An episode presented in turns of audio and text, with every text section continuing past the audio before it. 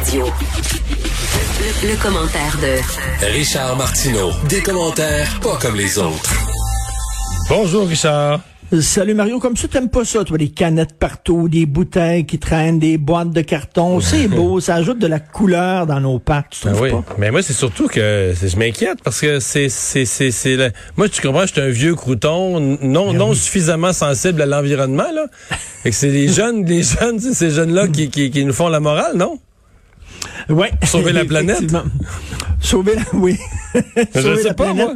Quand ça leur tente, là. Ah, tu sais, quand elle vient, là, quand elle vient, Greta, Greta, là, on ouais. marche, là, vraiment, on marche derrière elle, mais quand c'est le temps de sortir, puis tout ça. Moi, ça m'a encore plus choqué que le fait que des gens soient les uns sur les autres collés, qui respectent pas le 2 mètres. Bon, tu sais, je me dis, bon, avec la vaccination, ils sont jeunes, etc. Mais moi, c'est de voir les cochonneries qui traînaient.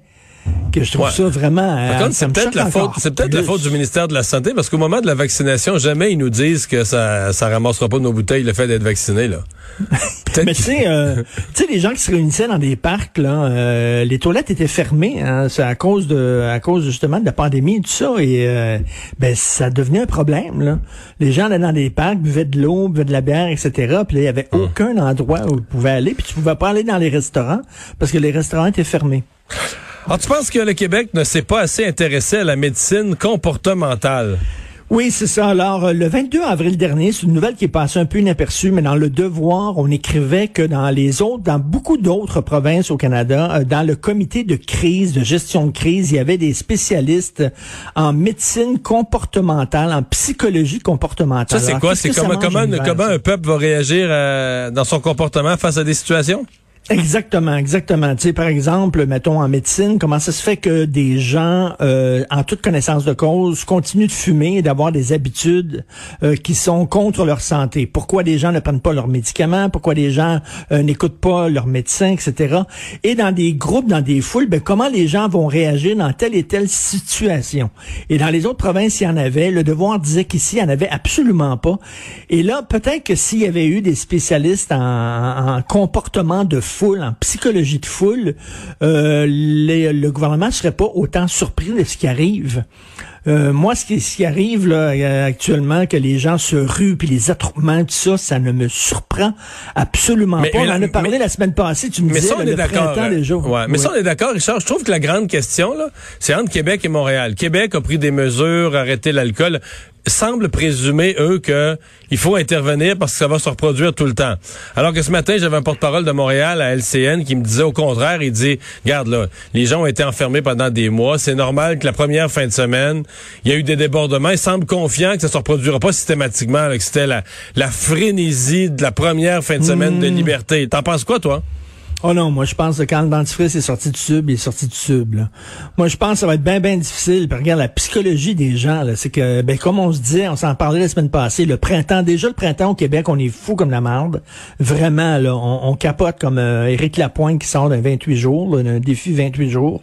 Et euh, et, et, et, et là, en plus, avec, la- avec le, le- le confinement, je trouve qu'il aurait dû penser un peu à la psychologie des foules. tu sais. C'est ça que c'est ça qu'ils ont fait dans certaines autres provinces, c'est-à-dire que bon, quelle mesure va être acceptée, quelle mesure sera pas acceptée. Ça va prendre combien de temps avant que les gens commencent à tricher sur une consigne Comment comment, comment- euh, ça va prendre combien de temps avant qu'ils soient tannés, etc. De Mais c'est parce qu'en enlevant le couvre-feu. Ils l'ont euh, pas ouais. vraiment fait ça ici. Mais en enlevant le couvre-feu, c'est que c'est c'est une mesure qui est énorme en termes d'impact. Là. Tu sais, Tout le monde est libre de rentrer à l'heure qu'il veut. Donc, sont dans les parcs, tu peux rentrer à minuit, une heure, deux heures, donc prendre plus longtemps de, l'alcool euh, avec, avec tous les effets de ça. Fait que c'est sûr que ça change. Tu sais, c'est- c'est un impact beaucoup plus grand qu'ouvrir les terrasses, au fond. Là. Oui, mais moi, euh, mais moi aussi, on s'en était parlé. T'étais pas d'accord avec moi, mais quand ils ont présenté le plan de déconfinement, là, ils auraient dû dire, regarde, le 28 mai, il va avoir ça. Puis c'est tout. Puis là, non, ils ont dit 28 mai, c'est ça. 4 juin, c'est ça. Le 11 juin, c'est ça. Fait que c'était comme coulé dans le béton. Tu sais, c'est comme, OK, parfait, là, au mois d'août, on n'aurait plus besoin de masque et tout ça. Le côté, si vous respectez les règles, c'est ça qui va arriver la semaine d'après, n'a pas été vraiment très clair. Les gens voyaient ça en disant, bon, OK, on s'en va vers là, c'est la porte de sortie, bonjour. Ils rouvrent la porte, on se rue là-dedans comme un- euh, une tonne de briques, là. Donc, euh, peut-être ça a mal passé. En tout cas, je trouve qu'ils ont mal, euh, ils ont mal Tu t'inquiètes de la mal- communication et de ses effets. pré- prévu les comportements de foule. Tout à fait. Est-ce que Denis Coderre a vraiment changé? C'est la question que tu te poses. Et que tu nous poses. Tous les politiciens, tous les politiciens sont des êtres humains imparfaits comme nous, donc euh, l'affaire d'espionner des politiciens pour savoir s'ils vont tout respecter, tout ça, bien sûr qu'ils vont Mais moi, j'ai pas souvenir que j'étais imparfait.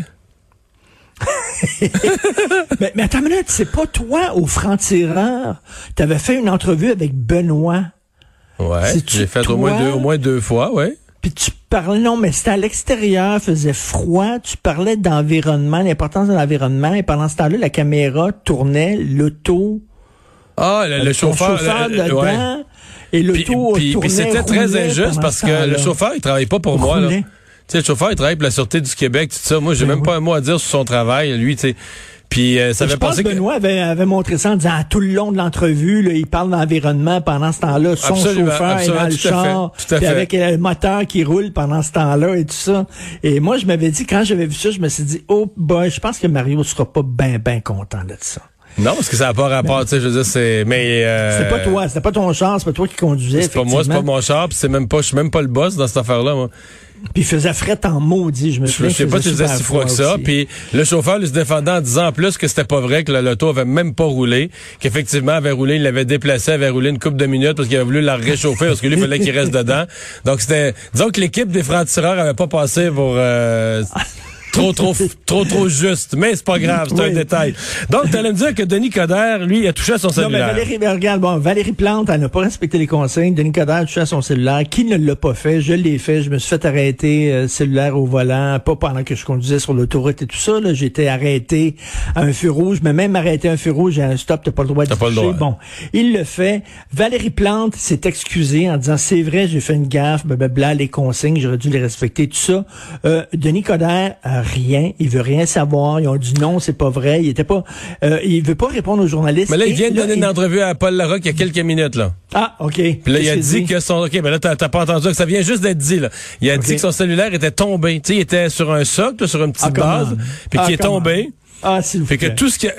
Voyons. Ah, mais- mais que là, il a même pas, si il a c'est pas, il a pas regardé, il a juste dû le prendre. Mario, Mario, même si c'est vrai, là, ça, ça se peut que ce soit, même si c'est vrai, tu le dis pas. Même si c'est vrai, tu dis oui, j'avais un massage, puis tout ça, ça a, ça a l'air moins fou, je trouve. Tu sais, tu dis oui, je, je suis imparfait, puis les gens auraient passé l'éponge, les gens auraient pas capoté, là, mais je trouve, il arrête pas de nous dire qu'il a changé, de Nicolas. Physiquement, il a changé beaucoup, perdu beaucoup de poids, mais je suis pas sûr qu'au point de vue de sa psychologie, son attitude, il a changé tant que ça. Et pendant aimait pas 48 Denis heures, il envoyait son attaché de presse dire, dire une phrase unique. Denis Coderre ne texte pas au volant. Point. C'était ça la phrase, là. Et c'est un peu arrogant. Mettons, c'est un peu arrogant, alors que ça, ça, ça, ça fait- l'autre bord, son adversaire venait de dire, oui, je m'excuse, je l'ai fait. Effectivement, je suis désolé. Il aurait dû faire la même affaire plutôt que, bon, bref, a-t-il changé tant Mais que je suis ça? très, Hmm. je suis très d'accord avec toi que celle-là, c'est vraiment 1 à 0 Valérie Plante, là, sur Ben la oui. façon de, façon d'admettre son tort. gérer ça, D'autant plus que le tort, là, c'est pas, dans un cas comme dans l'autre, c'est pas, euh, ils n'ont pas, pas torturé des gens. Lui, il a, il a touché à son sel, mais arrêté un feu rouge, le véhicule Arrêtez bougeait même pas. rouge. Ben oui. Donc, il y a pas de, il y aurait plein de gens, même les gens l'auraient trouvé sympathique en disant, ben, j'ai fait ça, moi aussi, la même affaire, sais, bon, arrêtez un feu rouge, c'est pas si grave. Mais ouais. Et là, tu penses qu'on va, on va se dire, tiens, le même Denis. Oui, C'est- le danger pour Il lui. a pas changé. C'est- Tu sais, c'est comme, je reviens toujours à ça, là. euh, T'as commencé avec une fille, ça fait un bout de temps, t'es pas avec, puis là, t'as un peu de nostalgie, tu retournes, ça prend, ça prend 20 minutes, tu te dis, ah oui, je sais maintenant pourquoi je suis parti. ça me revient, moi, là, là. Le même Denis. Et tu dis quoi? C'est officiel, le Canada est un pays raciste? Ben François, François, c'est-à-dire euh, Justin Trudeau vient d'annoncer qu'il va avoir maintenant une fondation qui va aider les entrepreneuriats euh, noirs, les entreprises noires. Si tu es un noir, tu veux partir une business, tu vas pouvoir avoir un prêt. Donc ça veut dire si on a besoin de cette fondation là, ça veut dire qu'il est, il est en train d'admettre, le premier ministre du Canada est en train d'admettre que c'est plus difficile pour un entrepreneur noir de faire, d'avoir du financement de la part des banques et de la part des fondations et de la part des organismes gouvernementaux. Et donc, on a besoin d'une fondation spéciale pour ces gens-là parce qu'ils sont bloqués ailleurs. C'est ce qu'il vient de dire là, en faisant ça, en disant une fondation pour les entrepreneurs noirs, pour, fond, pour financer leur business. Il vient de dire, on a besoin de ça. On a besoin de ça. Et c'est drôle, et les, et les entrepreneurs chinois, asiatiques, les entrepreneurs latinos, les entrepreneurs, je sais pas, moi, non. Euh, finalement, le fait qu'on dise ça, c'est que, OK, donc, il y a des problèmes dans les banques. Ben, s'il y a des problèmes dans les banques, puis il y a des problèmes dans les organismes subventionnaires du gouvernement, ben, réglez ça. Au plus sacrant. C'est une preuve de racisme systémique. Faut le faire. Comment ça qu'on a besoin d'une fondation comme ça? Non, mais question. ça, Moi, ce- ça, ce- moi, parce ce que ça- racialisme-là, ça m'énerve. un C'est une annonce qui est le complément d'une annonce plus large qu'il avait faite. puis Ça avait été ma première réaction. Si euh, les programmes, mettons, euh, d'aide aux, aux jeunes entrepreneurs ou de démarrage d'entreprise Ben ou de oui. prêt aux entreprises sont discriminatoires envers les, les- les personnes, peu importe, de couleur ou des, des minorités visibles, c'est ça qu'il faut régler. là. C'est ça qui Ben est oui. totalement inacceptable. C'est ça qu'il faut régler. Ben, et, non pas créer, et non pas créer un programme spécifique parce que là, tu as créé quoi des... Puis, imagine, quand tu dis que tu... Pour les personnes euh, racisées là, ou des personnes de couleur, mais là, tu fais quoi avec euh, les deux frères dont le père est haïtien puis la mère est, est- est- est québécoise blanche, là? Puis que là... Euh, Il y en a un qui est plus foncé que l'autre. Qu'il y en a un qui va dire, toi, t'es, t'es admissible, ou l'autre, quoi, t'es, t'es, prêt- t'es, t'es admissible à un prêt, mais juste 50% du prêt, ou Ben oui. Tu fais quoi avec Non, ça, non, là? écoute, c'est- c'est- Puis là, c'est- les c'est- enfants de c'est ceux, les enfants de ceux-là, là, qui ils ont juste un quart de sang haïtien. Ce qu'on appelle les carterons, là. ben oui, mais on, Tu sais, puis il y en a, il y en a, il y en a qui sont noirs, ça paraît pas, puis il y en a qui ça paraît, puis tout ça. Mais, que- mais que le premier mais là, que ça va paraître des a- cheveux, la texture des cheveux, ça va paraître oui. pas la peau. Parce que là, on s'en va dans un monde, tu sais, très, très, très métissé, là. De plus en plus, de des couples qui se forment. Fait que là, tu t'en vas où? C'est, moi, c'est ma question. Tu t'en vas où avec ce, type de programme-là, là? À partir de quelle génération, à partir de quel pourcentage de sang noir dans tes veines considéré comme un noir? Est-ce qu'il va falloir faire comme les Amérindiens sur les réserves, quasiment faire des prises de sang? Et puis que le premier ministre dise, on a besoin de ça.